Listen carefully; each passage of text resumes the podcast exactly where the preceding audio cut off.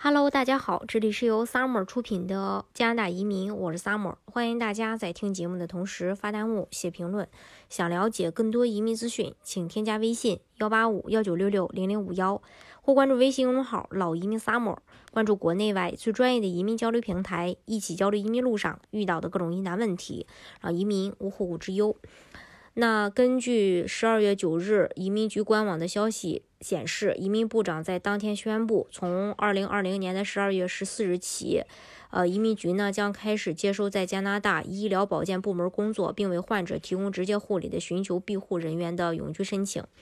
这个对于在加拿大处境艰难的寻求庇护者来说，绝的确是一个好消息，因为他们会更快的去收获永居。其实，移民部长在八月十四日的时候宣布了进一步的标准，包括适用人群和适用范围。首先，分别针对魁省及魁省外的加拿大寻求庇护的人制定了两项临时的政策，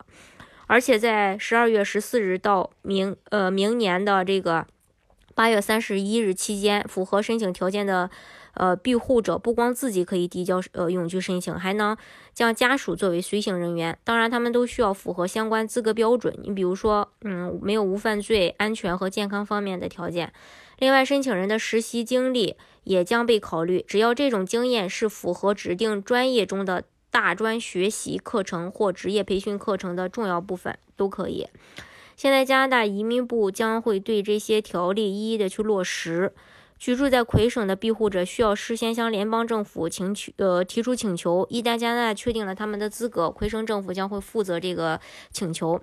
魁省移民局会核实申请人是否符合其针对庇护者特殊计划的要求。如果被接收，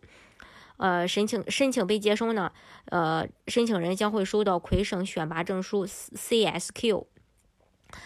呃，在这个。嗯，候选人满足了所有资格要求以后，联邦政府将授予其永居权。魁省针对医护领域庇护者的永居申请条件有这么几个：一，在二零二零年三月十三日之前申请了庇护并获得了工作许可证；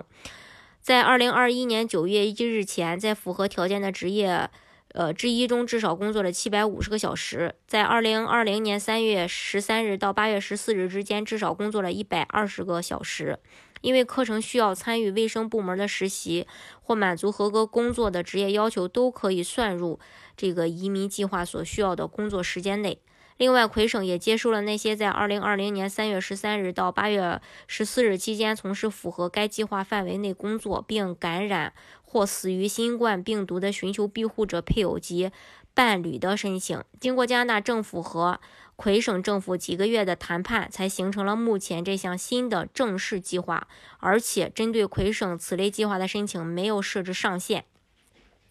在加拿大卫生保健部门工作的难民，在疫情期间冒着感染新冠的风险，为加拿大医护行业做出了很大的贡献。他们的诉求呢，现在终于要落实了。当然，他们也应该得到这样的呃奖章。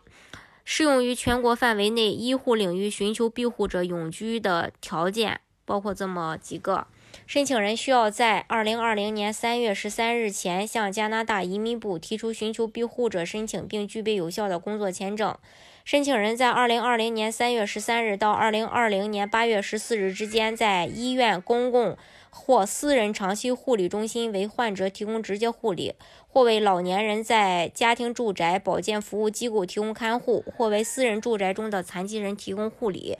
并在此时间段儿。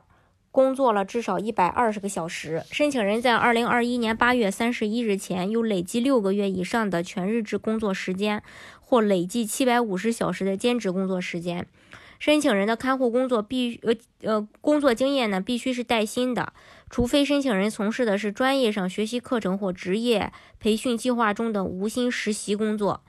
对此呢？移民部长也表示，寻求庇护者的奉献精神，我们都有目共睹。他们携手帮我们度过了艰难的局势。加拿大应该对他们在大流行期间所做的工作表示赞赏。现在，我们将为他们提供一个更安全的未来，从而表彰他们的重大贡献。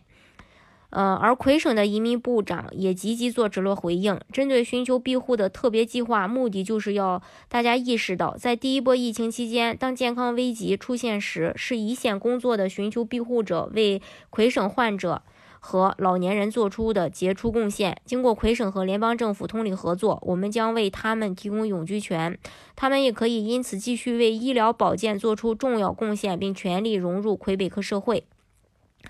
这项即将实施的壮举也说明了加拿大移民局确实在履行了对寻求庇护者的承诺。加拿大呢，也一定会逐步的去实现其他的承诺，让大家啊都够都能够呢拿到身份。